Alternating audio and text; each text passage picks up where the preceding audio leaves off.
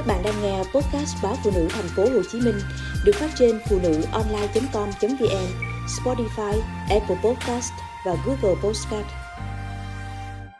Chồng cũ trở lại. Nối lại duyên phận với chồng cũ vốn chẳng phải chuyện dễ dàng. Người ta không chỉ cần thương mà cần phải bao dung để gạt đi bóng đen của quá khứ. 20 tuổi, cái độ tuổi đẹp nhất của người phụ nữ, chị đã gặp anh. Lúc đó, công việc của anh cũng chỉ bình thường. Nhưng nhiều người khen anh có tài, sau này kiểu gì cũng khá. Anh chị thời đó đẹp đôi lắm, đúng kiểu trai tài, gái sắc. Ai gặp cũng tấm tắc. Anh không chỉ ân cần, chu đáo, mà còn chiều chuộng chị hết lòng. Nửa đêm, chị nhắn tin nói thèm xôi mặn.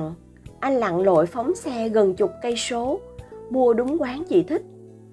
Cả năm, anh chỉ có vài ba cái sơ mi cũ, mặc đi mặc lại.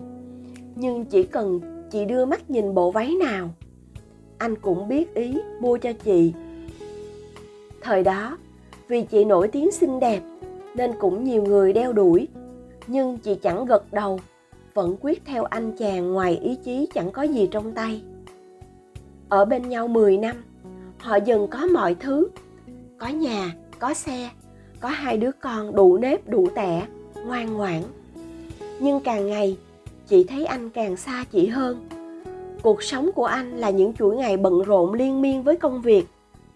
Anh đi từ sáng tới tối mới về. Có khi cả tháng bọn trẻ không thấy mặt cha. Chị biết, có lúc anh đi ra ngoài vì công việc. Nhưng cũng có khi anh chỉ bù khú, tụ tập bạn bè để rượu chè.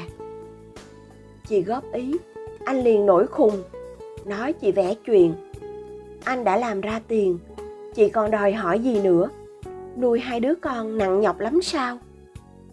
Từ ngày mới cưới, má chồng đã không thích chị, vì má chị tái giá sau ngày ba chị mất. Má chồng nghĩ, một đứa con gái được nuôi dạy bởi người đàn bà không thủ tiết thờ chồng thì không ổn.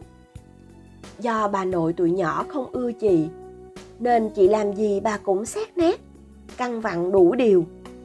Uất ức, mệt mỏi, chị chỉ biết than thở với chồng. Ban đầu, anh còn an ủi mấy câu, nhưng sau này, anh quay ra trách vợ, nói chị không biết phải trái. Má còn sống được bao nhiêu năm nữa đâu, sao không nhịn bà một chút? Chị còn nhớ rõ như in ngày hôm đó. Anh chị cãi nhau, anh đánh chị. Anh nói, người tài giỏi như anh, lấy đâu chẳng được vợ. Nếu anh bỏ chị, xem chị sẽ sống ra sao? Uất ức, chị ly hôn, dẫn theo đứa con gái út về ở trong căn nhà cũ của ba má chị khi xưa.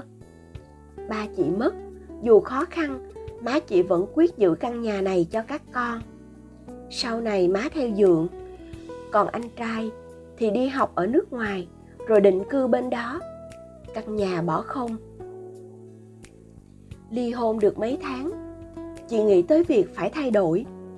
Đồng lương giáo viên mầm non chỉ đủ hai má con chi tiêu tằn tiền. Nếu cứ sống như thế này, chẳng phải anh sẽ đắc ý lắm sao?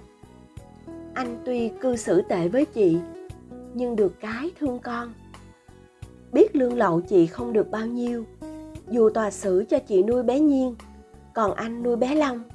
Nhưng tháng nào, anh cũng đóng tiền học đầy đủ cho cả hai. Lần nào tới thăm con, anh cũng mua cho Nhiên rất nhiều quà bánh và quần áo đẹp. Chị khéo nấu nướng, nhất là các món chay. Có người bà con xa rủ chị mở nhà hàng chay.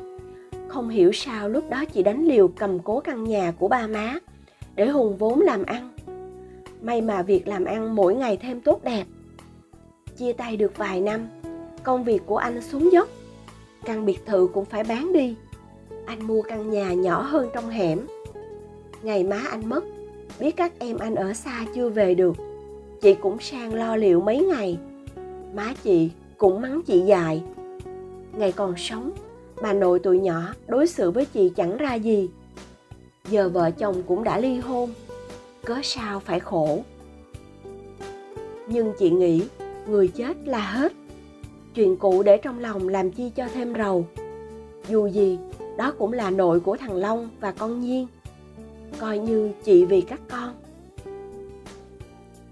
Má anh mất được hơn 100 ngày. Anh bán nốt căn nhà trong hẻm, theo bạn bè đi Đắk Nông làm ăn. Sợ con đi theo mình sẽ khổ, nên anh gửi Long cho chị nuôi. Tháng nào anh cũng gửi tiền về để chị lo cho hai đứa. Chị nói nếu anh khó khăn cứ giữ lấy tiền xài, nhưng anh không chịu. Vài ba tháng anh lại về thăm con một lần. Nhà cửa đã bán hết, có về thành phố cũng chẳng có chỗ trú thân. Chị nghĩ thương hại, nói anh cứ qua nhà chị với bọn nhỏ. Qua bao nhiêu dâu bể, chị thấy anh như biến thành con người khác, nhẹ nhàng và chu đáo. Anh biết dọn dẹp nhà cửa, đi chợ nấu cơm, rồi chủ động hỏi han con chuyện học hành, trường lớp. Anh nói ngày xưa là anh sai, nhưng khi nhận ra mình sai, chắc cũng đã muộn rồi. Trúng vài vụ nông sản, anh lại mua được nhà, không phải sống cảnh lang bạc nữa. Dù nhiều người giới thiệu cho những lô đất đẹp, nhưng anh vẫn quyết tâm chuộc lại căn nhà ngày xưa. Anh nói anh luôn mong chị cho anh một cơ hội, bởi tiền mất kiếm lại thì dễ, nhưng người vợ như chị có đốt đuốc cũng không tìm thấy được. Chị rưng rưng nước mắt nhưng không trả lời.